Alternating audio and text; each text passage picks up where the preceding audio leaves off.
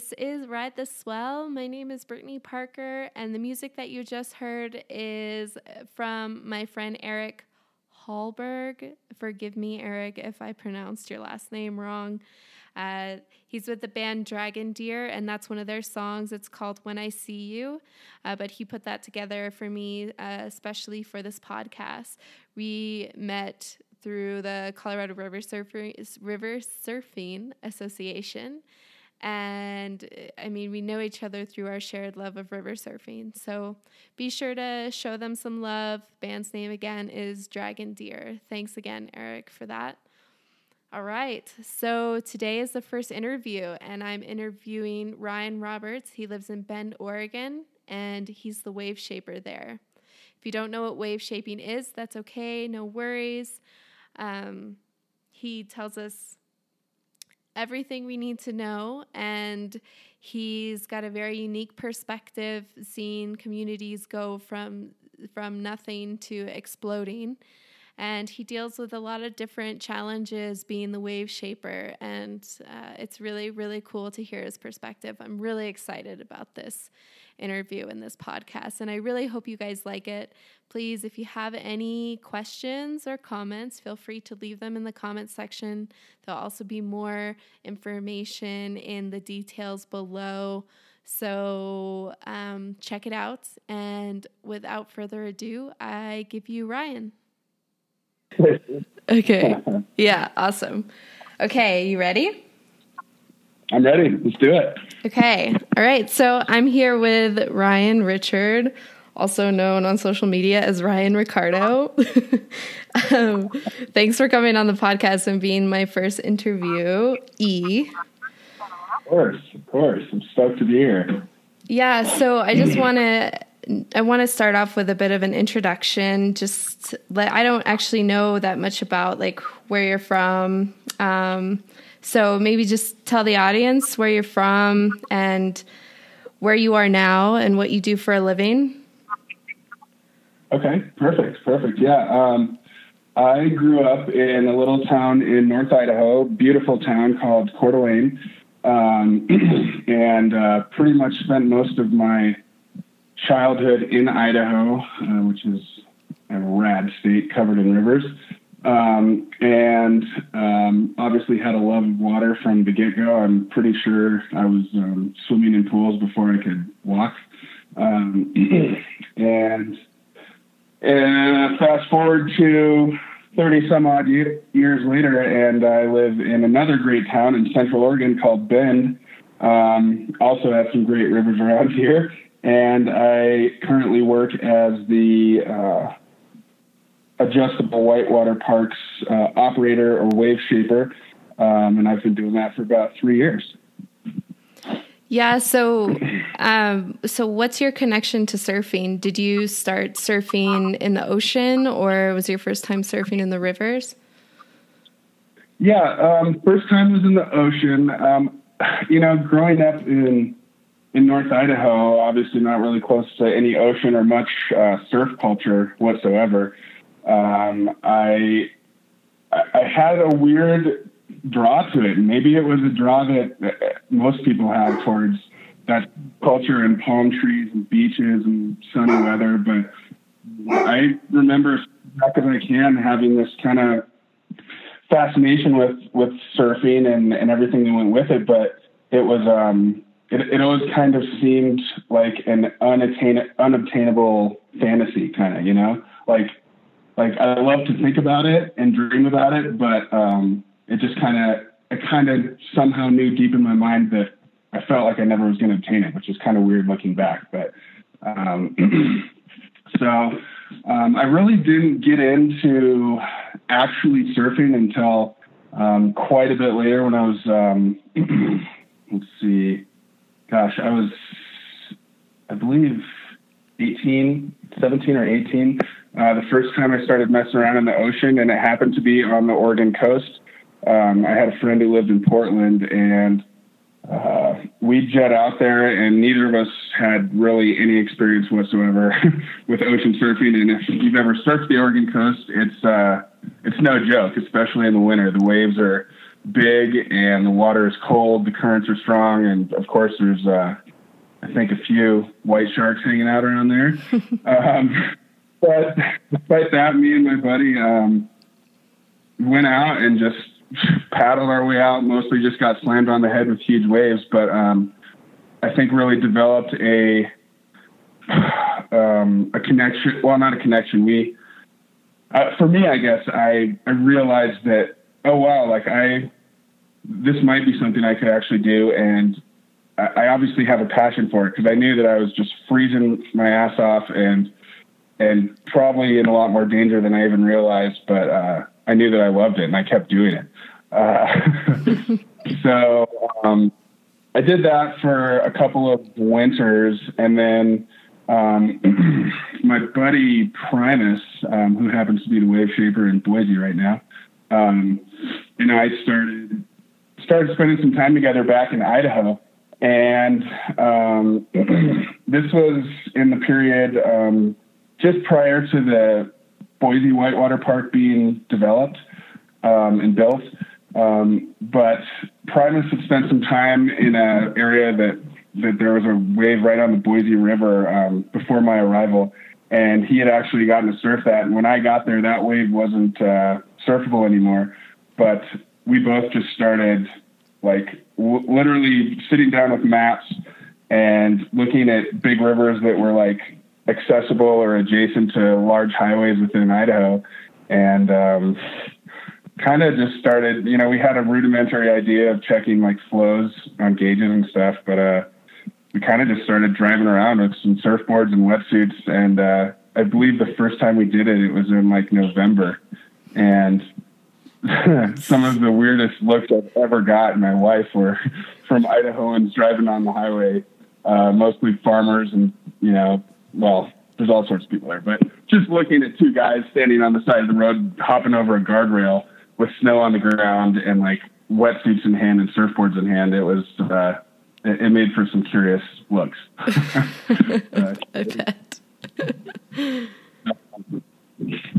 so, anyways, we um, didn't really have much success. It's not like we scouted and found any new waves, but just throughout that period, um, we started researching a lot more. Primus definitely had this incredible just drive towards this, and it was it was pretty contagious um, for myself. And we just started researching and finding out that like this was an actual thing, and people had been doing it, and um, you know there were actual areas and waves that uh, that's when we first found out like oh a noted wave with you know at this flow will work for surfing. And we saw pictures of people doing it and it was like wow this is this is awesome. And um, fast forward a little bit i kind of diverted from that and shot out to atlanta georgia to work as a paramedic which was a totally uh, was like a whole little life within uh, itself. It was a crazy period, but um, needless to say, even though I happened to be close to uh, a sweet wave, uh, sweet manbuilt wave actually on the Chattahoochee in Columbus, um, I didn't know that at the time. But uh, needless to say, my surfing career was kind of put on a hiatus, and um, basically what happened was I was working I had actually left Atlanta and I was working on an oil field as a paramedic, like for a, a contracted safety crew for the rig hands. And I was making like over a hundred thousand dollars a year. I was only working six months a year. And um, it was the worst job of my entire life. Wow. it was the most money I've it was the most money I've ever made, but it was also the worst job. And uh, I was like out in the middle of nowhere, just totally isolated and was pretty much living for my I'd work two weeks on and then two weeks off, and I was just living for that two weeks off. It was not a healthy um, mindset or career. Um, but I was basically I was actually uh, doing that job, and then I was happened to be in Little Rock, Arkansas, and uh, I was helping my parents out with some some health stuff there. And hold on one second. And anyways, Primus calls me up and he's like, dude. And I, I've been following during this time they were building the Boise Whitewater Park. I should interject that. So um, around uh, I don't even know what month it was. It was springtime, but Primus called me up and he's like, "Dude, there's a job opening for the Wave Shaper at the Boise Whitewater Park." And I knew he had been surfing a lot about it. He'd been talking to me a lot about it, but this just popped out of nowhere. And I was like, "Well, tell me a little bit about it." And he's like, "I don't know, you know, really anything, but we both have to apply and one of us has to get it." And I was like, "Yeah, that that sounds good. That sounds good." So. Um, anyways, I ended up doing a phone interview with the City of Boise Park and Rec Department, and um, somehow like got offered the job against like five or six locals, including Primus, and um, I had a really crazy freak out of a day because I had been offered this job, and it sounded great, and I was really stoked about it. Primus was just freaking out that I got offered the job, but the catch was was uh, I would be making nine dollars an hour, and I would only be allowed to work uh, twenty hours a week. That was all that the city park and rec department could budget for.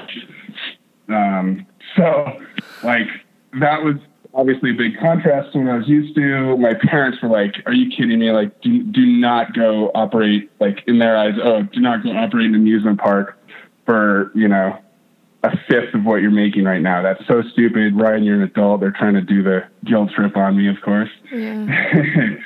and uh, and I just had this like crazy 24 hours where I just felt like I was making this really, really insane life decision, even though it seems obvious now um, I was like, man, am I just going back and forth? Am I doing this right? Am I am I making a huge mistake? What am I doing? What am I doing? Primus, of course, is calling you like every 10 minutes, like, you got it, you got it, you got it, it's good. Come live in my garage. Come live in my garage. It'll be fine. I'll take care of you. And, uh, and anyways, just like pretty much without knowing if it was going to be the worst decision of my life or what, I just I said yeah, and I did that, and I went there, and I literally moved into Primus's garage, and with his wife and his new baby. I'm sure that uh, his wife was super stoked about that. Uh, we uh, and um, and that kind of she was actually awesome. It was great. Uh, but um, that kind of turned into like the beginning of of wave shaping and my fascination with waves because the you know the guy like when I went into Boise, he was checked out of it. He was a he was a kayaker, a really good kayaker, but I I think he was over the whole idea of it. I I think when he first got that job, he thought probably the same thing I was thinking, which was, well, I have the controls to this adjustable wave, and um, that's awesome. Now all my friends can come down and I can make waves for them. But uh, I think looking back, like his demeanor when he was kind of transferring the job over to me was uh, that of someone who was really, uh, I think he was pretty burned on the on the position. So we can talk about that more later. But yeah. uh, um, anyways, he uh, transitioned it over, and I just started. I just started spending like, even though I was only getting paid for working 20 hours a week there, I was there probably like 50 to 60 hours a week, and I was just fascinated by, and this was like when I first got on there. I think it was late fall, I want to say, but uh, regardless, there wasn't much flow and there was very little users. Um, and anyway, that was just like, I, I, it was like the best, the best sweetest toy I'd ever had. Like I could just sit there for hours at a time solo with no one in the water and just, even if I wasn't making anything usable or uh, you know, for surfing or kayaking, it was just like it was fascinating. I was I couldn't I couldn't not go there. I was there till dark, like many nights, and uh, um, that was like kind of how it all it all started and got going. That's that's really cool. Uh, that's a great story. I had no idea. I, uh, yeah, yeah, that that was kind of the that was kind of the like weird way that it happened. Yeah. Yeah, I love it. Um, and just for just for the people that don't know what wave shaping is, like explain explain to them what what it is that you do um, in order to adjust yeah. it and what the mechanics are um, with this adjustable wave because there's there's all different kinds of man-made waves. Some are adjustable, some are not, and um, I just want to differentiate for some people what that what the kind of wave that yeah. you're working with is. Yeah, sure. So yeah, like you said, there's there's been um, man-made waves for for whitewater play features that mostly I think mostly started out with um, play boating, but even downriver stuff. Um, you know, putting features in a river to make a little rapid that people can run, um, and that's evolved over time to make uh, more specific parks and waves that have like you know static designs that are made to make a a certain wave. You know, like we want this big green faced wave, or we want to make this hole um, or this hydraulic. Um, and eventually it, that evolved to the point of people, oh, well, I should back up. Um, at that stage, when they were completely static, you know, the flow of the river was really the only thing that dictated uh, how the features worked um, for users. And usually that was not controlled by the same people that ran the park. You know, it's, it's a dam upstream or it's runoff, it's just natural, you know, any of the above. Um, so then they started um, kind of introducing, I wouldn't say like full adjustability, but like maybe um, diversion canals to kind of uh, adjust that flow um, going over a static feature, or they would um, put like flash gates or or kind of like a little a dam, a little mini dam upstream from the park, so you could adjust stuff. Uh, but then by the time it got to Boise, um, it, you know, and I, it wasn't the first, but um, they really introduced like um, full adjustability right under the wave, like right under the the tongue, the trough, and the even behind the crest of the wave, um, with uh, you know the ability to adjust in real time um, using big gates, like big steel gates. Um, and most most of those have come from a company called Obermeyer, and they make those gates for like usually really rural um, canal um, applications, like way out in the middle of nowhere. There's a little irrigation canal with 200 CFS, and there's like one gate that um, can lift up and down, and someone like can remotely control that from you know another state uh, to let a certain flow of water, and that's how it started. And then you know someone along the way, I don't know, I could probably maybe guess, but someone along the way was like, be really really useful to shape a wave in real time, like using that gate to change the contours right under or next to or behind or in front of the actual wave. So that's kind of um, that's kind of what uh, happened with Boise, and and they were kind of, you know, I don't like I said, I don't think they were the first, but they were um, definitely revolutionary in the way that they implemented both those those floodgates from Obermeyer, and then also like they basically put another hydraulic platform underneath those gates to kind of work in unison. So um, ultimately, it just gave me that really versatile, really adjustable um, tool that you got. You have you have a river running over, and um, you can sit there on the bank with the computer and watch it in real time as you adjust, you know, adjust the water flowing over. So, um, and then I guess you could also argue that the the like where we're at now today is is um, a combination like uh, for example the bend whitewater park. It's a combination of um, kind of all of those adjustable features you know controlling you have diversionary dams you have controlling the water from upstream like just upstream of the park. You, you control the influx of water. You're controlling um, the shape under the trough of the wave under the tongue of the wave um, all of that. And then the, the kicker with, uh, no pun intended, the kicker with Bend's uh, Whitewater Park is they have active tailwater adjustment, which means there's gates. Uh, without getting too into Bend's Whitewater Park, there's four sequential waves, and each wave has a pool behind it, and you have gates that can control the level or the depth of those pools, and that, um, for people who know how river waves work, um, that is one of the the biggest influence influencers of how a wave works is the tailwater height. So, um, and I, sorry, I'm not trying to get too. too no, this is great. That's yeah, that's a cool cool feature that Bend has. So I would imagine that you know in the future that that'll we'll see more of that because um, it's it, yeah yeah so.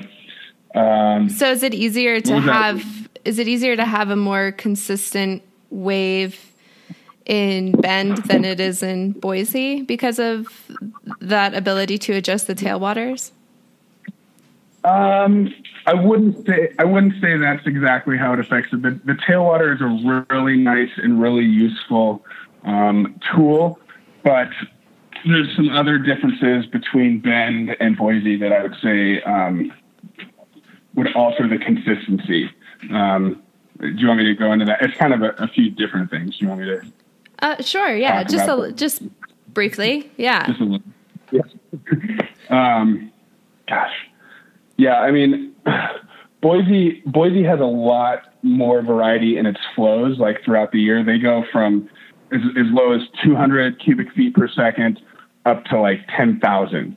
Um, and it varies a lot and it stays at a bunch of different levels throughout the year. So that gives you a lot more variety there. Um, Bend is on the Deschutes River and it's like one of the most consistent dam controlled rivers, um, I think in the country or uh, maybe even beyond that. Um, it's very, very, like you can look back over the last 30 years and it's just the exact same bell curve. It bottoms out around like, let's see, 500 CFS and it tops out at maybe like 1800, 2000. So it's just super consistent. So that I would say is a bigger factor in consistency with with Bend's wave. Right. Yeah. That. that. makes sense. Yeah. Okay. Um, and so with Boise, you would have to. I know that there is an alternation between kayaking and surfing, like whether or not the the wave was a good for a kayaking day or or um, good for surfing.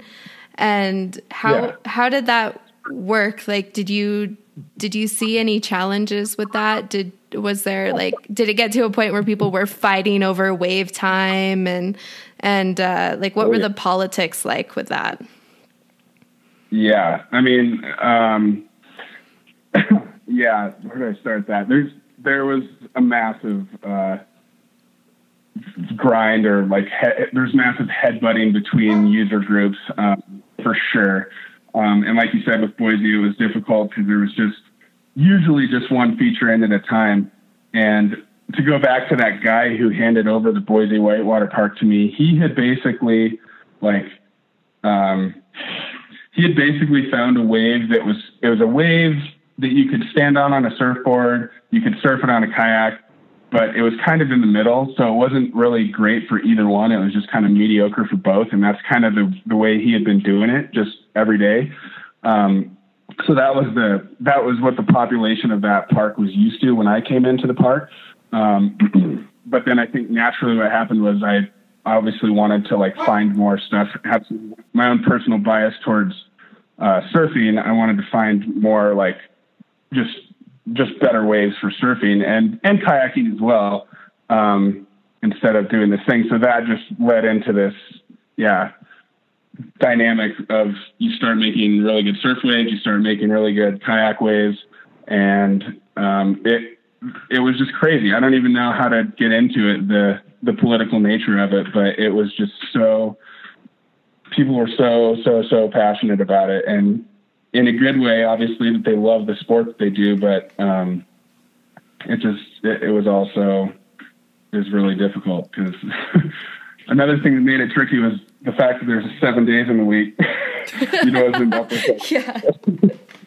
just yeah, something as little as that was such a such a hard thing because people were so like in a way possessive, and I think another thing that led into that with Boise and to a degree with Bend as well is surfing was this new thing um, that you know when when they originally built the Boise Whitewater Park, and I I think just about all whitewater parks before that, it was very much kayak centric. Um, um, you know, play boaters and kayakers they they funded it, they supported it, they were you know going to all the meetings while the park was being built. You know, so they really felt this sense of ownership and, and pride, which they should have. I mean, they if it wasn't for them, we wouldn't have um, a lot of these parks, which is great. Um, but then you get this introduction of these surfers, and it was the total dynamic that you see all the time, like skateboarders versus rollerbladers and snow uh, skiers versus snowboarders, and uh, you could definitely sense that right from the right from the get go, like a super just uh, just you, when you were talking to a kayaker holding a surfboard under your arm, they they had a wall up for sure. A lot of them did. I, I shouldn't generalize that much because there's rad people in the river in any craft, but uh, it was it was crazy. I, I, was not expecting that aspect of that job when I when I came into it, and it's yeah. it's been probably the biggest aspect of my job from then continued on like through today. Yeah, it's pretty nice. yeah, would you say that that's uh, that's the biggest challenge to your job? Um, yeah, that yeah, that's. I mean, there's lots of really hard things and challenging things with um, just the vast nature of it. Like I have, I, I, deal with so many different people all the time, especially now in Bend, um, because of the other stu- stuff that the park does. It's it's a lot of juggling things, but definitely the the hardest thing is is that political nature. And in the beginning, uh, my goal was always to like, you know, dissolve it and like and like melt it out or like support one or support both. Like I, I guess what I'm trying to say is in the beginning I was maybe I was trying more to keep the two sides like peaceful in a way, and um, it's kind of transformed into just like I really, really try in public side to not like acknowledge it even almost. Like if someone wants to talk about it, I'll talk to them about it, but I don't like to ever even just bring that topic up because everyone knows about it. This us versus them kind of mentality and going both directions. Um, so like, I'm not doing a great job of explaining this, but no, you um, are. I mean, I think that I think the answer to it would just be to have a feature for kayaking and a feature for river surfing and have those exist simultaneously um, within the same park. You know, that's like the only way you could really balance that out. That helps. That helps for sure. Yeah. Um, and yeah, having that kind of going on in Bend definitely definitely helps. But there's still so many, and I don't want to generalize, but I mean, there's there are like a lot of people. I don't know if it's just like there's an unusually high percentage in this type of community, like a whitewater community. I guess maybe because they're very passionate, but it it just you'd think just having both ways at the same time would would completely fix it. But I mean, just the fact that like people know that I surf uh, pretty much exclusively, um, like I still get I still get flack. Like I'll still talk to a, a playboater and just have them be like, "Oh, you know, you and your surfy buddies, you know, you guys like this," but and, and just talk to me like I'm an idiot. Like I don't know how to read water and look at water. I don't know what a good playboat feature is. Like I I always take that super personally, and it's hard to it's hard to get away from that with certain people because um, they're just there is this sense of like there's tribalism to it for sure. It's and there's there's pride, I guess, and um, but uh, that all being said, like I, I think, and also what I was trying to say earlier was I was I was really focused on trying to um, keep the two at bay, like actively I was trying to I was trying to be like this. Um, what is the word I'm looking for? Like a diplomat, kind of.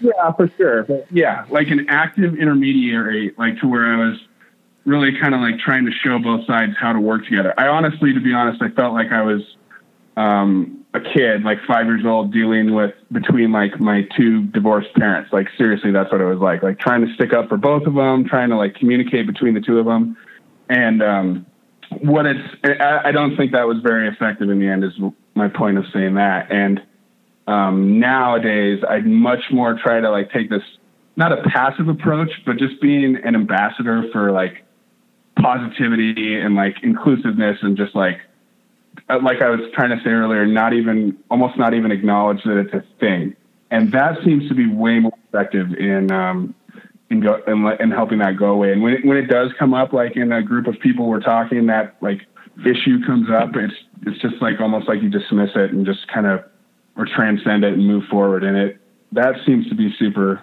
effective in my in my experience. yeah, uh, at least more so be the the person in between going back and forth, being like, oh no, hey, they're cool. They like to they just like the river too, and well, they just like the river. It just didn't work. yeah, I think it's hard. I mean, because the, the thing with the the river surfers, especially in a place where a wave has been built, is that yes, the kayakers are the reason that it's there because there was no surfing. There was no surfing community before that because surfer river surfing is very limited as far as um, sure. like where you can do it and um, and just essentially where you can do it. It's really limited. So so once the comparatively speaking yeah, once those waves are built, it starts creating that community, and then um, it creates river surfers, right? Like there, where there were never a community exactly. or a town is full of all these people that w- didn't identify as river surfers before the wave was built, but now that the wave is built, there's a significant number of people that now identify as river surfers, and now will fight for um, that wave and having that accessibility. You know. Exactly yeah. Yeah. And it's and it's river surfing's just it's it can be a little bit more of an accessible thing for the general public just because um, it's a lot easier to just jump onto a board and, and surf a wave versus like jumping into a kayak and having to learn to roll and everything like that. So the community in kayaking exactly. grows much slower. Whereas um, the river surfing community, if you have a good wave, it can grow so fast um, because it's just so so much more accessible. And so, like you've seen it grow, you've seen it start from nothing to to blowing up. Like Bend is just blown up. Yeah. yeah. Oh yeah. It's it's crazy. And Boise Boise did the same thing. As soon as I figured out a couple of good waves, yeah, it it blew up. And the, the crazy thing is for spectators, um, you know, I think probably, you know, especially people who live in a place like Idaho or Bend or something, you're covered with, you know, or it's, it's covered by all sorts of like outdoor athletes. Um, you know, the, the common person who's not really knowledgeable about whitewater and rivers, they walk by and they see um, someone in a kayak, you know, with all the gear on and stuff. And they might they don't know what it is, but they're just like, oh yeah, that's one of those.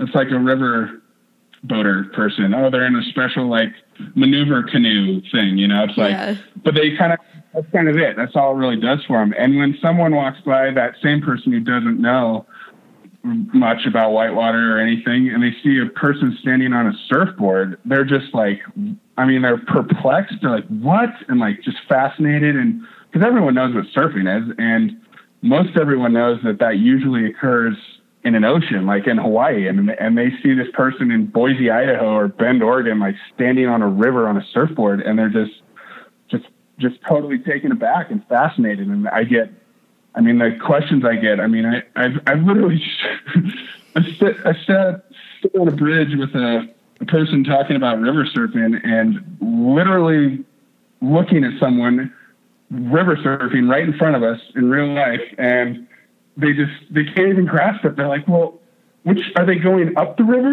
Are they which the river flowing? Like, how is they how is that happening? Is there a motor on there? Are they tied to the bottom? Like, how does this work? And uh, and yeah, I mean, I just end up having like a 20 minute conversation about them, and you get into whitewater parks and and all that stuff, and they're just it's people are super captive, and I think um, that yeah, you just a lot of times when you see someone in a boat, you're just like, oh, that's that's a special like a whitewater thing, and that's kind of it. Um, you know, unless there's some just just badass throwing down, just hucking huge loops, that'll always draw a crowd. But um, you know, you see your average average play boater, it doesn't really doesn't really do that. And I think that can also play into the the political atmosphere of it too. I think there's um, that that can tie into that if there is a negativity, like now it's like, oh, these surf people came in and they're doing this. What are they even talking about? And now they're getting a lot of attention as well. Um, it's it's kind of interesting, and um, yeah, just one, like another metric of just how I saw that in Bend. Um, not that, not the negativity part, but the fascination part. Like nine out of 10 people when they're walking by that park, which for everyone listening, it has arguably, uh, 15 waves that are designed for kayaks. It's really technically three big ones, but there's 12 other little ones that are good.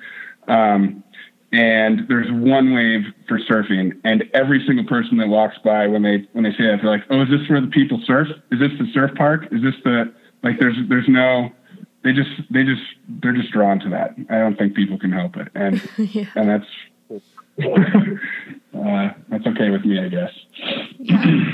i've noticed too like one of the reasons why kayakers can have some issues with with river surfers is is because they don't have like to learn to whitewater kayak you have to have like pretty strong knowledge about the river and gear and safety and you get a lot of people that jump into the river when they see someone surfing that um that don't know anything about the river and don't know what they're doing and maybe don't know what gear is right. And they just jump in you know like they were jumping into the ocean. And so I know how I know that can be really frustrating for kayakers because if something were to happen, then um, they're now they now feel responsible for saving that person. You know, so so that's one thing that I I, I think um, should that that needs to be talked about more and that needs to be emphasized. And I know Bend did a really good job about uh, making sure that people knew about ankle leashes and stuff like that. And I know you don't surf you don't surf with a leash still, right?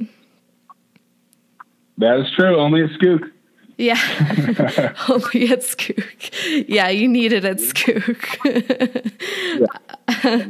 But yeah, I stopped even last. Um, I stopped surfing like even at Pipeline on the lock side. You know, whatever. I yeah, I, I we'll never use Onyx unless it's 300 feet deep. Yeah. Yeah. uh, but yeah, that's, I mean, that's super true. I mean, I, and I get that. And I, I hope I don't come across as like, or I hope I'm not perpetuating this, this us versus them feeling, but I mean, it, it is, uh, it's very true. There's so much more involved, not only financially, but just time and energy to, like you said, I mean, you don't, you don't just hop on a wave and start surfing it in a kayak. I mean, that's that's like step 15 after you've invested the money and the time and the time and the time and um, yeah. yeah. And and I have to deal with it the same. I mean, I there's a there's a place now just across the river from Bend's Park that rents surfboards and kayaks, and I mean, they probably have like you know a 17 year old like shop like shop hand person renting out gear, and it's like, oh yeah, you want a surfboard? Sweet, yeah, there you go you want a leash? Sweet. You've surfed before? Oh yeah, yeah, yeah. I've surfed. Everyone's surfed when you ask them. But uh, yeah. uh, oh, sweet. This is sweet. So what do I do? Just hop on and not. Uh, and, I mean, they don't even they don't even know that they need to like swim into the eddy after they fall off the wave. They're just. I, I've watched that happen countless times. So I, I, I guess what I'm saying is, is I can. You're totally right for for surfing. You know, in that regard, putting more experienced play boaters in in a bad spot, and I get why they I get why they could get bummed out about that for sure. Yeah, just having something that's like making something more accessible also means that it it mean it also means that people are going to be more careless, and that just goes hand in hand. But um, the best we can do is just I think as as people that are out there a lot is just educate people, and sometimes. I mean, there's been plenty of times where I've tried to relay my knowledge to someone else surfing, and it's met with um, lots of frustration and annoyance and and is not received well. And but I did my part and and I think like for everyone else and everyone else who's listening like if you know it's important if you're surfing rivers to like get the get the safety knowledge take a swiftwater um, rescue course if you can and um, just learn why you know why leashes are dangerous on the river like why some people wear helmets and life jackets and and all the different and just learn about all the hazards that because rivers are just so different from the ocean and their hazards are are are different and um they are they're kind of hidden aren't they like you can you can look at a, a, a river, even if not that big or not that powerful of one, and it doesn't really look that scary. But until you're hanging on the bottom by an ankle leash or whatever, it's like, wow, yeah, they, they definitely have some crazy dangers. Yeah. Yeah. So, um, we talked about some of the politics and stuff that you've dealt with um, between kayakers and and surfers, but what about like what are some of the challenges you've had to deal with just with the surfing community being being the wave shaper? Um, yeah, so I think one of the hardest things, especially when you're talking adjustable waves, especially when you're talking adjustable waves, um, is they are amazing in what they can do. Like they, when the conditions are right and the flow of the river is right and the, the gates are in the right position, um, they make unbelievable waves for surfing, like incredible. Like you'd be hard pressed to find much in nature that can compare with like what they're what they're building nowadays. And probably, I mean, in the next five, ten years, it's they're just going to blow natural waves out of the water. I would imagine. Um, and one of the one of the hard things that comes with that is when you give someone that, and someone I mean like a community something that good. Um, you know, we're not at the point where we can, we, we haven't quite dialed in a freestanding adjustable river wave that just works 365 days a year and it, it all it all flows. Like we just haven't made that yet. It's it's really really really hard. Um, so um, when you give someone this really great wave and it works great and everyone comes out and it's oh my god and everyone just falls in love with the sport in a matter of days. Um, and then it goes away for whatever reason, you know, um, then the hard thing is, is they look right at you, the wave shaper guy, the guy adjusting it. Oh, well, obviously something must be wrong with him. He must not be doing it right because the wave sucks or the wave isn't like as good as it was yesterday. Um, so, and when you combine that with how how good it feels when it is working and how excited you get for that, it's it's really hard to describe to people like all the variables that go into it and to like reinforce that yeah i really am still working just as hard if not harder at this point because you know the flow's too high and i'm having to do this or the flow's too low or whatever the whatever the case may be. And i think people just don't want to hear it. It's not that they're being like abstinent or like you know irrational. They just they just don't want to hear that. They're like a kid on Christmas, and it's like you're, you're telling a kid they can't open your present for whatever reason. They don't care what the reason is. They're like, why can't why can't I? It's Christmas. So uh, that's definitely uh, a, a tough like tough thing to deal with, and it sounds like trivial and not like that big a deal. But when you start talking about hundreds or thousands of people, uh, it's it can be kind of daunting to take take that on.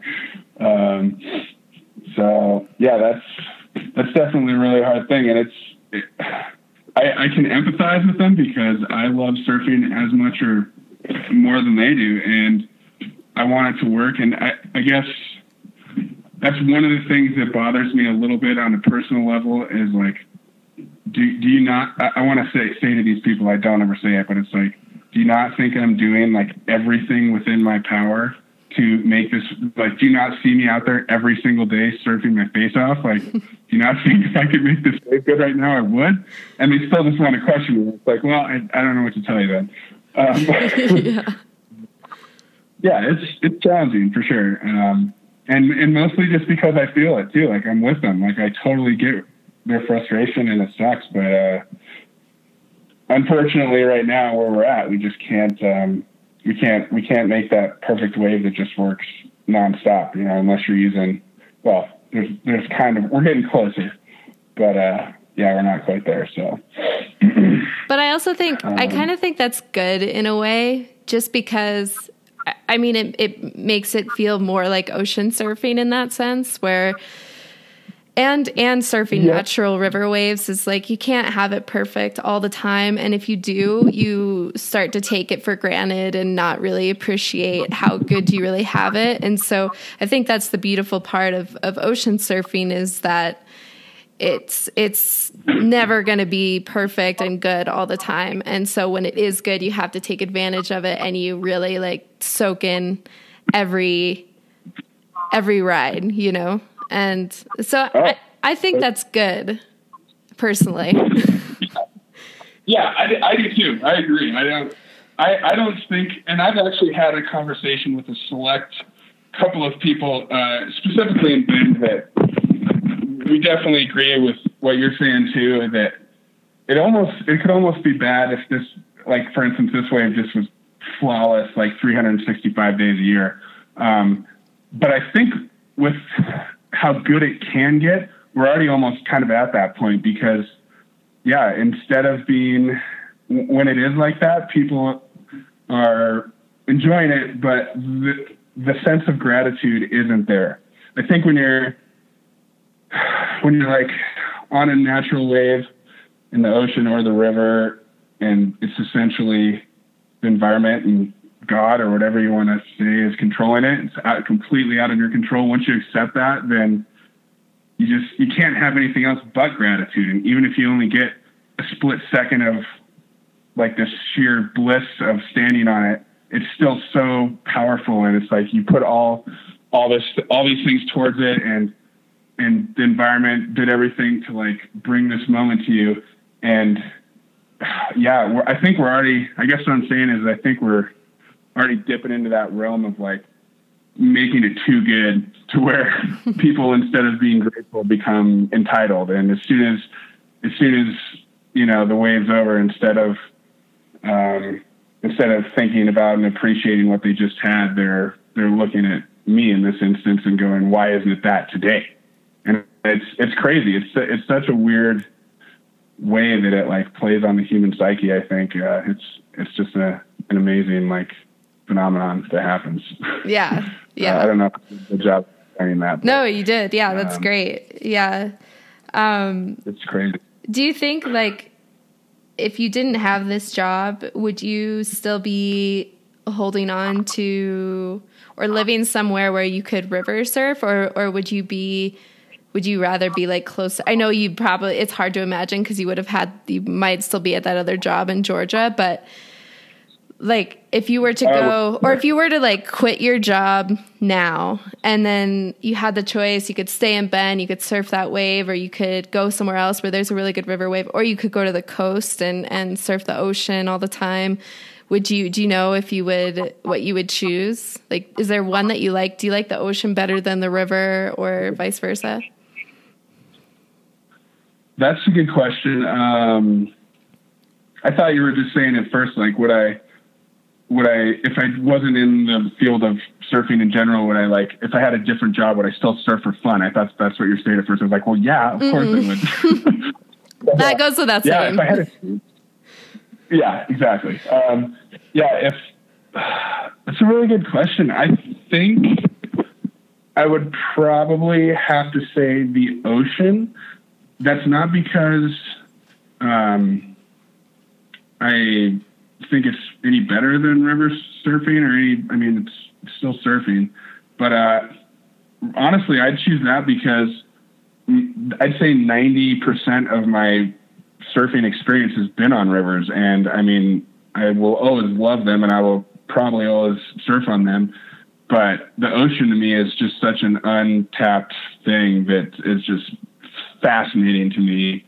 Um, and and just in its in itself and with the aspect of like surfing on it like that's i'm such a i'm such a noob and a kook in, in the ocean. Um, i'd love to go down that road. Um, ideally i'd be at a place that had both. Yeah. flown into it. Yeah. Um, yeah I, I yeah. i struggle with the same thing because um, i i love the ocean and i'm i'm I'm the same. I'm such a kook out there. I don't understand it and I want to learn it, but I get so intimidated by the the people and some of the the localism that can come from the ocean that I still have yet to experience in the river.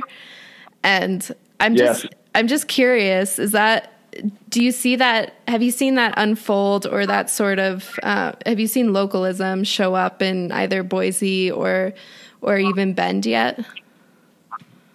I would literally say like essentially zero. Like it is so great and so awesome. Like it's just it's not a thing. And I've I've talked about it a lot with people, like with other wave shapers and just um, you know all sorts of communities. And I think my my best theory as to why it's not a thing yet. I think we we still need to absolutely be like proactive in you know fighting against it. But um, I think kind of maybe one of the reasons it hasn't developed yet is number one because it's such a new sport, but also like when the bend wave, for example, is working really well, or the Boise wave, or any great river wave, um, it's just like kind of there. Like even though it might only last for even just a day or a week or whatever, um, like when you're standing in the lineup, like it's not like watching sets come in and there's a bunch of people like fighting over that one perfect wave of the day, like just the perfect barrel or what, whatever it is. Like it's just kind of there and it's not really going anywhere. So there's not that sense of urgency and not this like, not this like coveted like this this wave is so good I gotta get on it right now it's gonna go away like it's just it's there and I think that plays into it a lot which is really great like uh, I don't really see any downsides to that so um, yeah, that's that's kind of that's kind of as far as I've gotten. But yeah, essentially zero. I mean, there's there's more of a rift between, like we were talking about, user groups. But uh, as far as as far as that, like just kind of heated inter-user group um, stuff, I, I don't really see it much, which is so rad, so rad. Yeah, I I love it too. It's always been.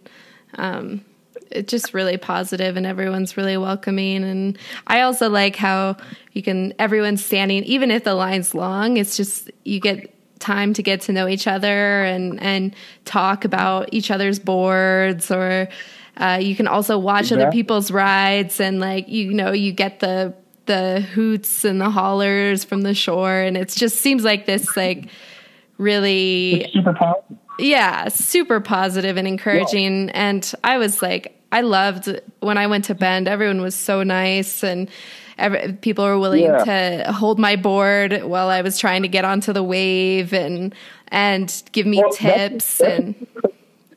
Yeah, yeah, that's that's another thing that happens all the time here. Is I get contacted, I get a phone call, I get an email, or whatever. Someone comes and sees me, and they're like, "Hey, uh, I've ocean surfed before. I've never river surfed. Really want to try it. When's the best time I should go get should go down? And I'm like, well, I don't know. The wave's great. Like it's been, it's going to be great this whole week or like this whole month, whatever. Go down whenever. Well, when's it not real busy? Uh, and I'm like, yeah, it's kind of always busy. There's always a few people there, and I'm like, oh, I just want to go down when there's no one down there. And it's like, what? I just want to go down when there's no one there because I don't. I'm I'm scared. You know, I don't want anybody to see me like looking like to work and blah blah blah. And I just, it's so funny that it's so common. And I just come back and I'm like, the best time to go down there is when there's people down there. They want you to come down there. They're going to help you. Like they're super inviting. There's no, there's, there's no localism, like we're saying. And it's just, uh, yeah, it's, it's cool. And people just kind of look at me shocked when I say that. And it's like, no, that's, trust me, that's what you want to do. And then I, I tell people too in the lineup when they're feeling like intimidated or nervous or whatever, and especially when they're feeling that way about falling, people are always like, "Oh, I don't want to look like an idiot. I don't want to fall. I don't want to look like an idiot." it's like, look at every single person out here surfing. Like even the very best dude or girl out there surfing has been exactly where you're at. Like they've fallen on their face. They've just eaten it over and over and over again. Like every single person there has done that at some point. And uh, and I don't know. That usually seems to get through a little bit. Yeah. Um, yeah. yeah. So. Community on that on that note, um, what advice would you give someone who's going to who wants to surf the bend wave for the first time? Ooh, okay. Um, I'd say do some research if you're not already here. um, and obviously, it's going to depend a lot on their surfing experience, their whitewater experience, all of that. But um, um, yeah, I usually say do a little research, look up some videos, watch, you know, stuff as simple as watching videos of people surfing it, um, or as deep as, I mean, there's tons of like instructional videos and tutorials on the internet. There's so much crap about this wave um, that have come up in the last couple years, and you know, do a little bit of that, but then get the right gear, and I'll, I'll go into that and go into what gear you should use and shouldn't use, and then I just honestly, yeah, it's as simple as just telling people to go down there and go down there when there's people and just introduce yourself and be like, "What's up?" And um, that's, I mean, I mean, I that's that's as far as it usually goes. Yeah, that's great. uh, and I tell them stay low and loose. Most important things ever. Paul Primus, right? nice. um, so uh, you've surfed you've surfed at a lot of other like natural forming waves. Have you you've been to Lunch Counter, haven't you? I actually have not. That okay. is like top of to go on, but I, I have not surfed Lunch Counter. Yeah, but you've been you've been to Skook and you've been to Pipeline. I'm guessing. Um. Do you have? I mean, is there do you have a preference between natural waves and um, man-made ones? I know you that's part of your job, so it might be like sacrilege to say that you prefer natural waves over man-made ones, but I'm just curious if you do. yeah, um, apart from all the other crap we were that I was talking about, um, so it was nice to like you know have the computer controls to a wave you're surfing on. That's always pretty sweet. Uh, yeah. But um, you know, I would say definitely at a park that I'm working at, there is not my preference um, for all again the things we talked about. They kind of go with it. It's hard to really have that like spiritual um, kind of surfing experience when you have a lot of other things on your mind at a park you're working at. Um, so that wouldn't be the preference. But as far as just between um, man-made and natural, gosh, I'd I'd I'd have to lean towards natural waves. I mean, man-made waves, the the technic the technical aspects of it can be a little better and higher performing in certain cases. Um, but there's just there like like you said, Lochsa, for instance. I mean, it's just you're in the middle of nowhere. You're on this just beautiful, wild crystal clear, but like black because of it, black emerald green river that's just, I mean, there's like mist in these, in this super lush forest in it. And, and you're just following this little gauge number and that's kind of it. And, um, yeah, that's, there's, there's definitely something spiritual about that. And I, I, I don't think, uh, being between concrete will ever, will ever touch that. yeah, I'm with you. I think I think what can happen too with these uh, with some of the man-made features, especially the ones that are like perfect, um, some of the people there can get kind of stuck in that bubble of not really wanting to branch out or leave that that space. And I think yeah. there's something so special, like you said, about being out in in nature and out of town and somewhere where I mean this wave is just it just happens to be there. It was just like luck of the draw, you know. And right, it's just acceptable. It doesn't give you that respect for it that you have to like put in work to get to it, you know. Yeah, yeah, and I think it's it's great for because especially in parks too, it can get to a point where you start to neglect how powerful the river is and start maybe even get a little cocky and and that respect can can dwindle. And so i think just going to new places and always being reminded how how powerful the river is how strong it is how important it is is so crucial. Yeah, yeah. it's so true. When when people have this like the subconscious thing that happens or maybe conscious that yeah, when you're in a man-made park, like, oh, well, obviously they've done everything possible. It's been engineered to the max to be like foolproof, essentially. So it's like, oh, you know, I can't get hurt, and they their their sense of like self responsibility just goes out the window. And then again, like kind of mirroring what we were talking about earlier, when when then something happens, they fall and they whack their arm or they, you know, whatever. Instead of going, gosh, I didn't really read that right, and I should have, should have done this or I should have done that. They come up pointing a finger, like, well, why didn't you design this park better? You you did this, like, right. and it's just crazy. Versus like like the first time ever I I struck Lochsa, I was solo by myself at like eleven grand or ten grand, and I looked out at that river and I thought I was like I was out of breath because my heart was beating so hard just looking at it.